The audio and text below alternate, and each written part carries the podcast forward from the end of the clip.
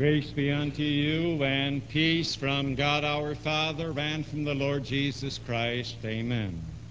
Let us hear the word of God as it recorded in the Gospel according to St. Mark, the 16th chapter, the 19th verse. So then, after the Lord had spoken unto them, he was received up into heaven and sat at the right hand of God.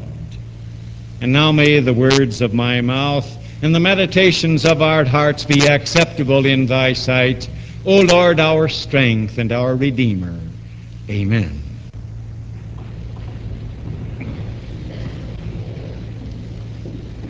In Christ Jesus, our ascended Lord, dear friends, you who are here in God's house this morning, you Christian friends who are worshiping with us by means of the radio, and especially you, the men and women of the adult membership class.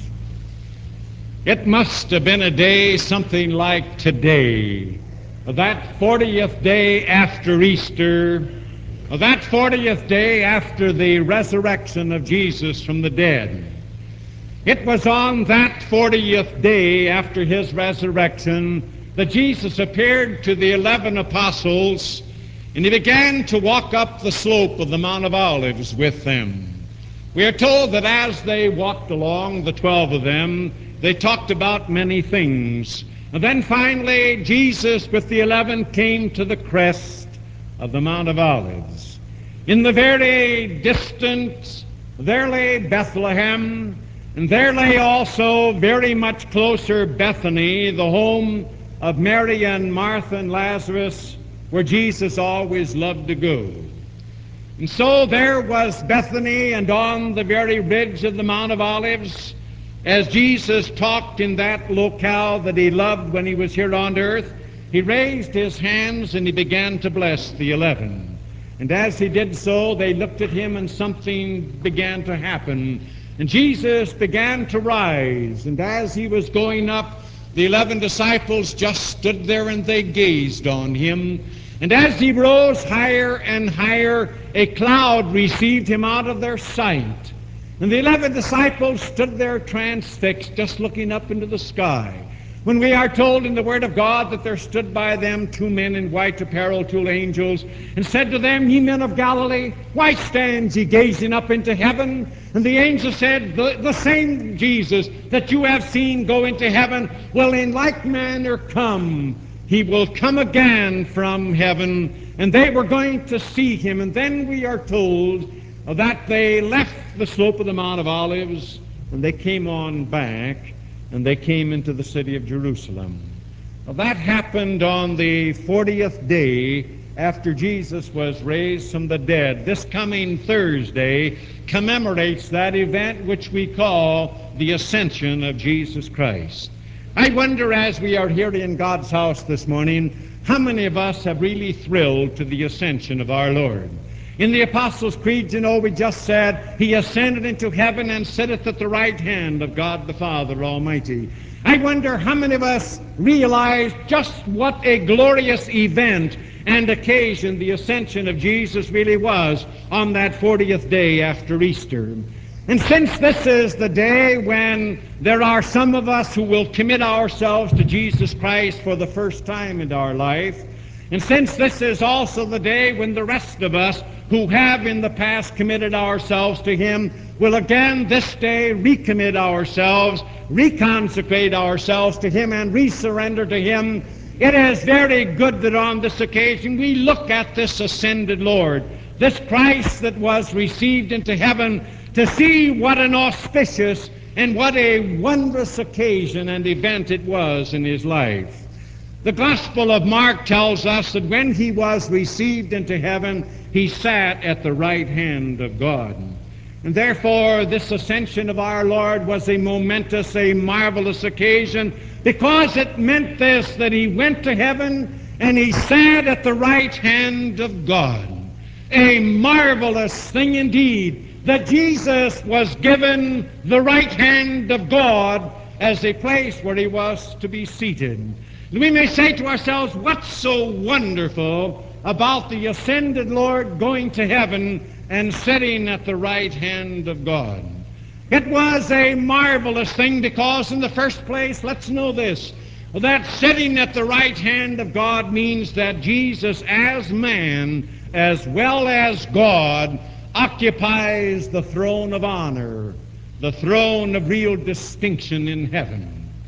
Jesus sits at the right hand of God. You may say, well, God doesn't have a right hand, does he? God is a spirit, is he not? Isn't God the Father a spirit? God the Father never became a human being, and that is right. And so when the Scripture talks about the right hand of God, the Scripture is speaking symbolically, and the right hand of God is a symbol of his power, of his omnipotence, of the fact that God is almighty. And it also means something else, therefore, that when someone is seated at the right hand of God, that means that that person occupies the place of honor. That person occupies the place of distinction. That person occupies the exalted place in heaven. And so when Jesus went to heaven on Ascension Day and sat at the right hand of God, there was given him the very throne of heaven, even as you and I, when we are seated at the right hand of our host or hostess, that we are occupying the place of honor and the place of distinction. But you may say to me, well, wasn't the throne of heaven always the throne of Jesus? And to be sure it was. But when he went to heaven on the 40th day after Easter, there was something different than the time when he went to heaven on Good Friday afternoon when he died. Bear in mind, on Good Friday when Jesus went to heaven, his body remained here on earth. But on the 40th day, when he ascended to heaven, he went with his body. He went to heaven as a human being. And to understand just what a glorious event that was, we must know this, that on the Ascension Day, he was seated at the right hand of God as a human being, as well as being God himself. Bear in mind that Jesus was no less than God the Son. And when he realized this world needed to be redeemed from sin, God the Son humbled himself, and he came into this world and became a human being. He was born of the Virgin Mary. He was conceived by the Holy Ghost, and there was given to him a human body and a human soul without sin. And God became incarnate. God became a human being, entering into an inseparable union as a human being, and came into this world. It meant a humiliation on the part of the Son of God. And when he became a human being, that human nature of his shared in all the glory and the attributes of his divine nature. But while he was here on earth, he laid aside the glory that was his, using it only occasionally. We know that the glory of Jesus oozed out only once from his body. Remember that occasion when one night he went up on the Mount of Transfiguration with Peter, James, and John. And when they were up there, they looked at Jesus, and they saw him looking in a way in which they had never seen him look before. They looked, and his face was shining as bright as the light, and his clothing was as white as fuller's earth. And they looked, and they were dazzled, because the glory of the Son of God was literally oozing out of his human body. And they got a glimpse of the glory that was his as the Son of God. And therefore, on the Ascension Day, when Jesus went to heaven, he went to heaven as a man. He went with his human body, and then when he was given the right hand of God, he sits on the throne of God, and that human nature of his shares in all of the vastness and the glory that is his as the eternal Son of God, the King of Kings and the Lord of Lords. That's what the Ascension meant. Jesus went to heaven as a human being. Elijah is in heaven with his body. There was Enoch who walked with God, and Enoch was not, for God took him. There are others in heaven with their bodies, but on the throne of heaven, there is the Son of God, and on the Ascension Day, he who was also a man, seated on the throne of heaven in all the vastness and the glory and the magnitude that was his from eternity. And therefore, seated at the right hand of God means this to you and me today. It means that he gloriously completed the great mission for which he had come into the world. Jesus came into this world to die, didn't he? The Son of God came into the world as a human being. And that meant that he was to die on Calvary, bearing the guilt and punishment of your sins and mine on the cross. That meant that he was to rise again from the grave, giving the eternal testimony that he who was alive had conquered, and that he had therefore accomplished the great task of his coming. But then there was something else that he had to do. From the time of his resurrection, it became his duty and his mission to convince those of his followers that he was alive. Remember, on Easter Sunday, He appeared to Mary Magdalene first, and then he appeared to the women. On that afternoon, he appeared to the men who were on the way to Emmaus, Cleopas and the unnamed disciple. There was also an appearance to Peter sometime that afternoon. And that night, an appearance to the 11 behind locked doors. The two from Emmaus had come to the disciples and said, "We have seen the Lord." And the disciples said, "No, you have not seen him." And then it was that Jesus stood in their midst, and he upbraided them for their unbelief, that they would not believe those who had said that they had seen him alive again. The following Sunday night, Thomas was there. He was not present on Easter Sunday night. It was the mission of Jesus that his followers had to be convinced beyond the shadow of a doubt that he was alive. And on the following Sunday night when Thomas was there, Thomas, who had said he would never believe until he could put the finger in the prints in Jesus' hands, that Sunday night, the Apostle Thomas was there, and he was given the privilege of putting his finger into the prints in Jesus' hands and in his feet and in his side. And then Thomas, being convinced, said, "My Lord and my God." Jesus ate fish and honey with them, showing them that he was a human being. There was also the appearance up in Galilee, about 100 miles from Jerusalem, when the 7 were fishing that night and that morning breakfast on the Sea of Galilee. And then again there was an appearance to James, and then the day when he walked up on the Mount of Olives, the day of his ascension. The great mission of Christ was this, that every follower had to have a conviction, and that is that Jesus was alive again. And therefore the ascension of Christ is a glorious, magnificent event in his life. He is seated at the right hand of God as a human being, shining in all of the glory that is his as the Son of God, a mission accomplished, everything done.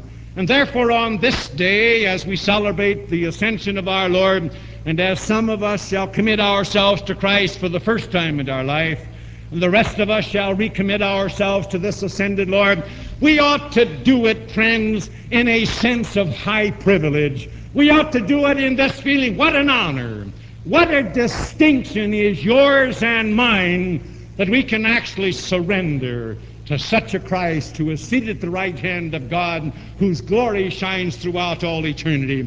It's a privilege, is it not? And when we can see it as a privilege of our life, then and only then are we going to appreciate what Jesus really has accomplished for us.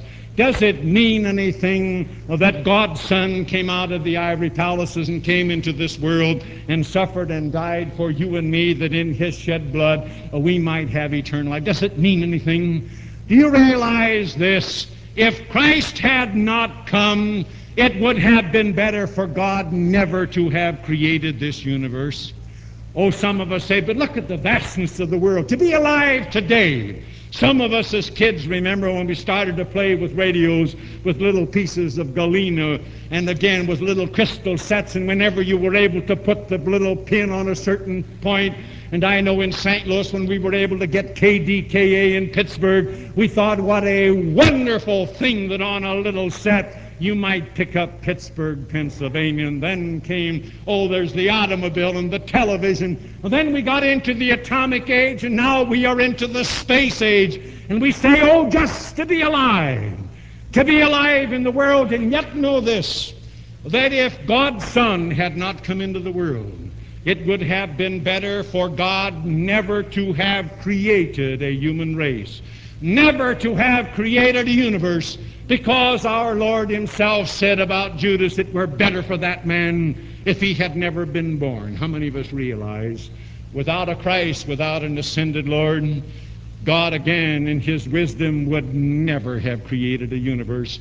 And therefore, when we can surrender ourselves to this ascended Lord with a feeling of distinction and honor, then we will also have this feeling, thank God that he called me. How many of us this morning are grateful to God that we have been called to Jesus Christ? Oh, some of us can say, well, I was born and reared in a Christian home and I was brought to Christ. Some of us today can say, well, I never knew him. I didn't come out of a Christian home. I was brought to Christ through the woman that I met that I married, or through the husband that I met whom I married. Some of us can say, I didn't know Jesus Christ, and I have come to know him through an intimate relationship, through some friend, somebody that I've worked with. How many of us can say, thank God that somehow or other Jesus Christ reached down and he found me. You know, I think of St. Paul. There was a man that could never forget why Jesus ever got down so low as to get him.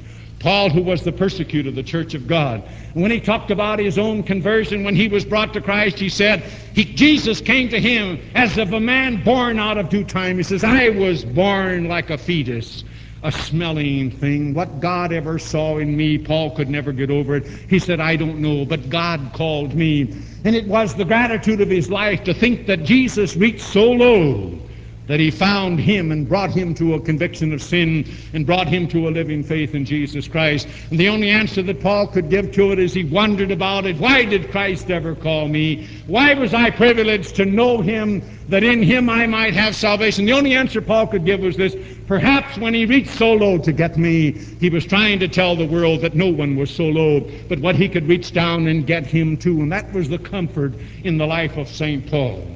Oh, when we commit ourselves, it ought to be a sense of distinction and honor, nothing to be ashamed of.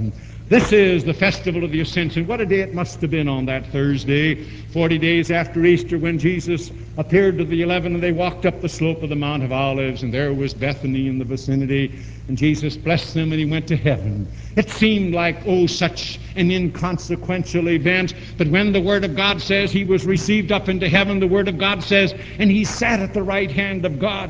Oh, what does it mean to sit at the right hand of God? That's what makes this Ascension a momentous, a marvelous, a magnificent event, because in the second place, it means this, that Jesus as man as well as God, that he rules over all things in heaven and in earth. God says, sit thou at my right hand until I make thy enemies thy footstool. What does it mean that the ascended Lord is seated at the right hand of God? It means this, that as man as well as God, because there is a man on the throne in heaven who is also God, he rules over all things in heaven and in earth.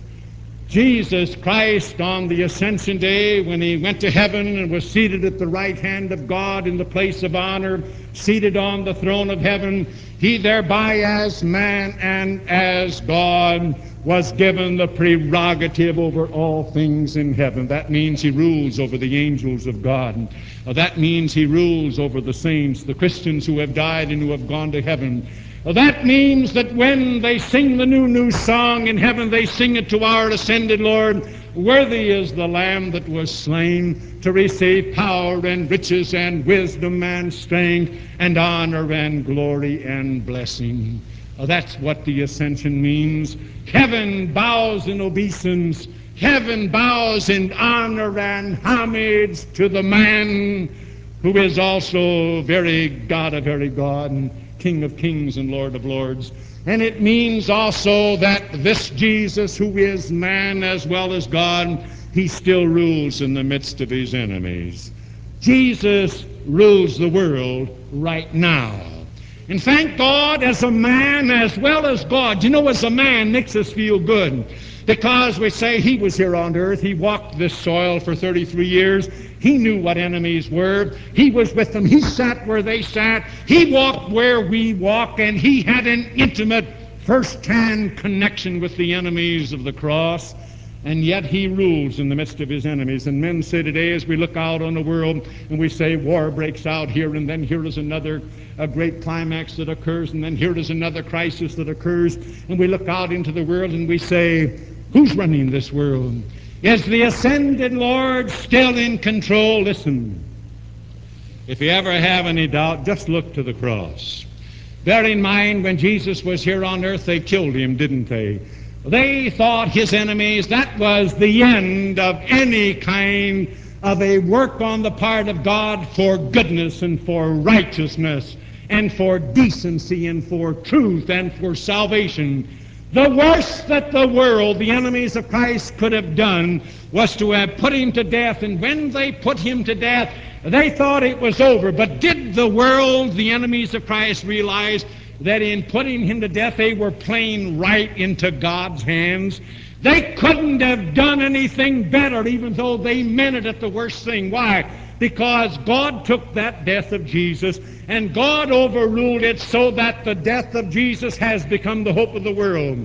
that because of Calvary there is forgiveness and there is life and salvation for all men, the greatest reversal that has ever taken place in human history.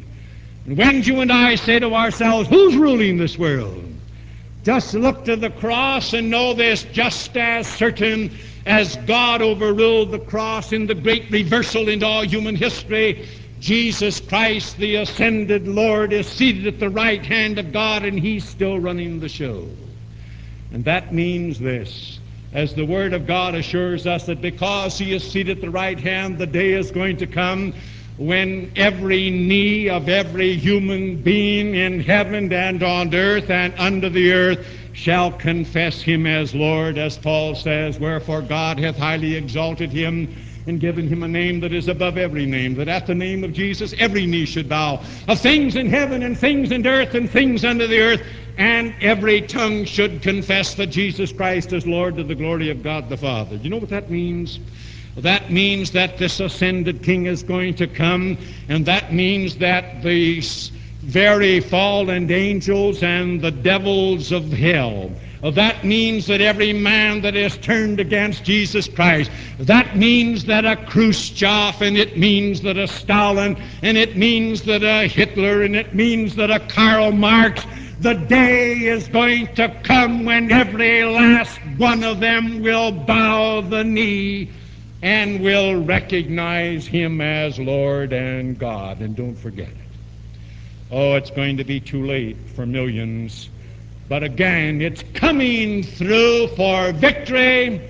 The ascended Lord will have every man acknowledge him as Lord. Well, that's what ascension means, because he still rules heaven and earth. And that's why today, as we recommit ourselves to this ascended Christ, and some of us for the first time in our lives, we ought to do it with a sense of high privilege. We ought to do it with a sense of distinction. And when we can do it that way, we're going on and look to the future courageously and fearlessly. What's there to be afraid of? What are we afraid of? There isn't anything that is ever going to happen to you or me that is going to be so disastrous, that is going to be so terrible, that that event will be able to simply draw you and me away from Jesus Christ against our will. It'll never take place. Jesus assures you and me that because he is still at the right hand of God, and that his enemies are his footstool, he has his feet on their necks. Jesus assures you and me that in this world, no power of Satan or hell will ever be able to draw you and me and pull us away from Christ against our will. It's like Paul said when he faced an uncertain future, living with the enemies of the cross. Paul put it this way, for I am persuaded that neither death nor life, nor angels, nor principalities, nor powers, nor things present, nor things to come, nor height, nor depth, nor any other creature shall be able to separate us from the love of God, which is in Christ Jesus. And you and I can believe that, and we can walk along knowing there be strength for the day. There isn't any power of hell that can pull you and me away from our Lord against our will. Strength will be there, because ascension means this, that on the 40th day, when he walked up the slope of the Mount of Olives with the 11, and when he went to heaven, he was seated at the right hand of God, and as a man, understanding human nature, and yet as very God of very gods, he sits and he controls all power in heaven and in earth. And it means also this, the fact that he is seated at the right hand of God makes his ascension a glorious and a momentous event in his life, because it means this, that Jesus, as man as well as God, he still guides the destiny of his beloved church. Oh, the apple of his eye is his church, don't forget that. And when he as a man on Ascension Day went to heaven as well as God, and when there was given him, true man as well as true God, the place of honor and distinction in heaven, he was there to rule, because Mark tells us that before his ascension there was another appearance that he made. Remember, before his death he had told his disciples, don't forget, you're going to meet me up in Galilee, about 100 miles away from Jerusalem. Well, that occurred too after his resurrection. There was one time, and Paul mentions that Jesus appeared to about 500 of his followers at one time. Evidently, it was the time when he gave the Great Commission. 500 of them met him up in Galilee on some unnamed mountain, and the 11 were there, and the risen Christ appeared. And that is when he spoke the Great Commission, when he says, "Go ye into all the world, and preach the gospel to every creature. He that believeth and is baptized shall be saved, and he that believeth not shall be damned." And he told them, "Go on out and spread the good news." And he said, "I will give you tokens and signs by the way, which will confirm the word that you're going to preach." He said, "In my name you're going to be able to drive out demons," and they were. He said, "In my name you're going to speak in foreign languages that you've never learned before. In my name you're going to be able to pick up serpents. In my name you may drink something that is a deadly poison, but it won't hurt you. In my name you will be able to lay your hands on the sick, and they shall recover." Those were the things to confirm the gospel. He told them to go out into the world and to preach the gospel to every creature, and they went on out. And here we are nearly 2,000 years later, and Christ, the ascended Lord, is seated at the right hand of God, watching the apple of his eye, his church, and what can we say about it? The gates of hell have never prevailed against it. The enemies of God still fight the church, but the church of Jesus Christ goes on. The gospel is preached, souls are won, men are being baptized, men are being converted, men are absolutely standing in a conviction of faith in him, and confessing him as Lord and as Christ and personal Savior. The gates of hell shall never prevail against it.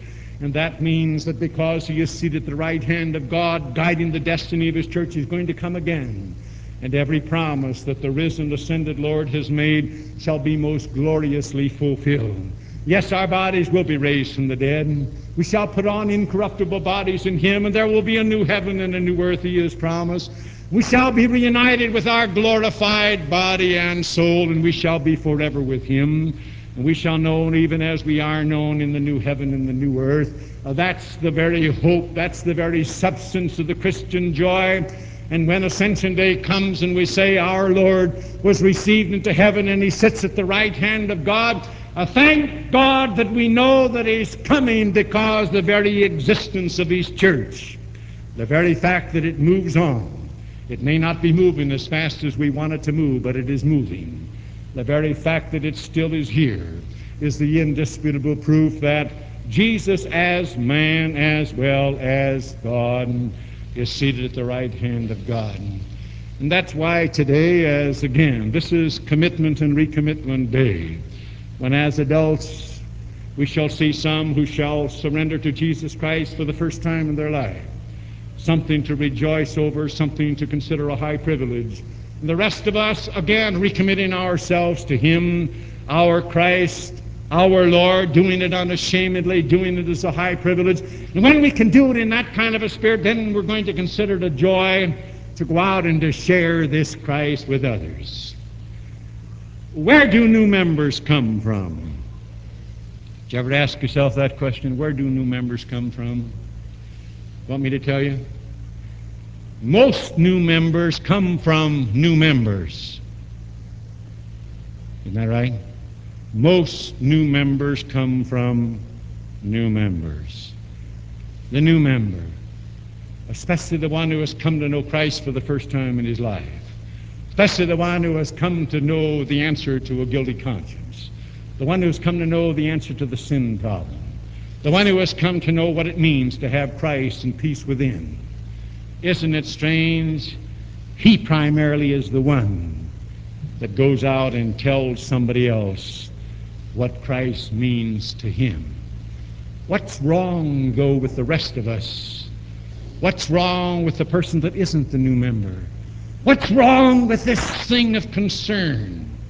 What's wrong with the urgency? Last Thursday we had an example, didn't we? Oh, another astronaut was put into space. And of course, when one has been in space, as John Glenn was, to send another one, it didn't seem to have the urgency and the interest that the first astronaut got when he went around the earth for 3 times. Isn't that right? Even the papers remarked there wasn't the interest. But what happened when Scott Carpenter was coming back Coming back, he was lost, wasn't he? I was at the hospital at the time. And suddenly, the United States, the world woke up to something. A man was lost. Where is he? Overshot his mark. And then we began to hear, and radios went on, didn't they? And there was a great concern. We heard, the Navy has a boat in such and such a region, and it's starting. And here is something, here is a helicopter that's going. And here is another boat that is turned around in its course, and it's going. And you and I began to listen and say, a man's lost. And the world was concerned about a man's earthly welfare, and thank God that it was. Lost for 41 minutes. There was concern. Where was this man, Scott Carpenter? It was an amazing thing. And then over the air, as commentators began to talk, they said, this is the thing we must expect. And then they went on, but what we can do now is we can stand and hope. And did you notice the number that said, and we must pray? Unashamedly, wasn't there? The claim, come on, Christians. And I'm sure that you said a prayer, and I'm sure that I did. There was a concern for a man that was lost. Human life, wonderful. But listen, what I want to know is this. Why is it that if the whole world, and especially our own nation, could get so concerned about the human welfare of a man, pray God, why is it that you and I can't get concerned about the eternal welfare of a person? Why doesn't it bother you and me if the person sitting alongside of you this morning is lost? Oh, to be lost physically, to die, that's coming to all of us. But to be lost when there is a living Christ that brings life and salvation, doesn't it mean anything? Where is the concern of the church? When we join the church, we're not joining a lodge. We're not joining something to give us status in the community. We're joining the body of Christ. We're joining the greatest fellowship that exists in all the world, the fellowship of the saved. Oh God, where is concern? Concern for human souls, washed in the blood of Jesus. I wonder what Jesus, seated at the right hand, I wonder what he thinks when he thinks that he, as God's Son, came into the world and made the supreme sacrifice, became a human being, suffered and died and rose again, ascended to heaven to guide his church. I wonder what he thinks when men pass him by and they smile at him and it doesn't mean anything. But the physical welfare of a person, that becomes so supreme and so paramount. Thank God we've got a nation that cares. But oh, we need something even greater. We need a church that cares. A church that says the soul's lost without him. A church that prays. And a church that lives. And a church that isn't ashamed to go out and to share him. To go out and to preach the gospel to all the creation. That a man that believes in Jesus shall be saved. A man that rejects him's lost. Tragedy without compensation. Oh, it must have been a beautiful day, that 40th day, when Jesus walked up the slope of the Mount of Olives with the 11. I suppose passers-by came down, and little did they realize what was taking place, that the Lord of glory had appeared to his 11. They were up on the slope of the Mount of Olives. The world didn't know what was taking place. I hope this summer to stand on the Mount of Olives, about in the place where they think that Jesus ascended into heaven. And oh, on that occasion, the world didn't know, but he raised his hands and he blessed them. And just 11 men saw it, but oh, it was an earth-shaking thing. And he went up to heaven, and they stood there gazing, and they went out and they preached and they shared Jesus Christ, because that was the answer to every problem that confronts a man.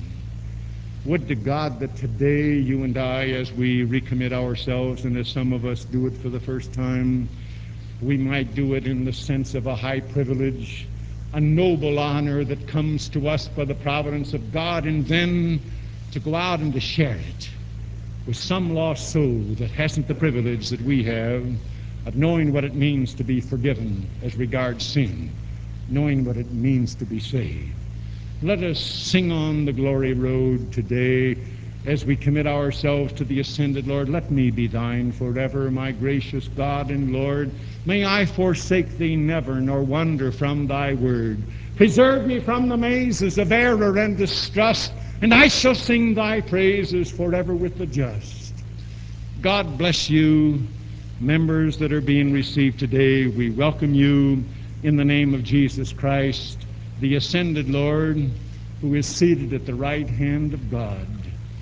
Amen. the peace of God, which passeth all human understanding, keep and unite your hearts and minds in Christ Jesus unto life everlasting.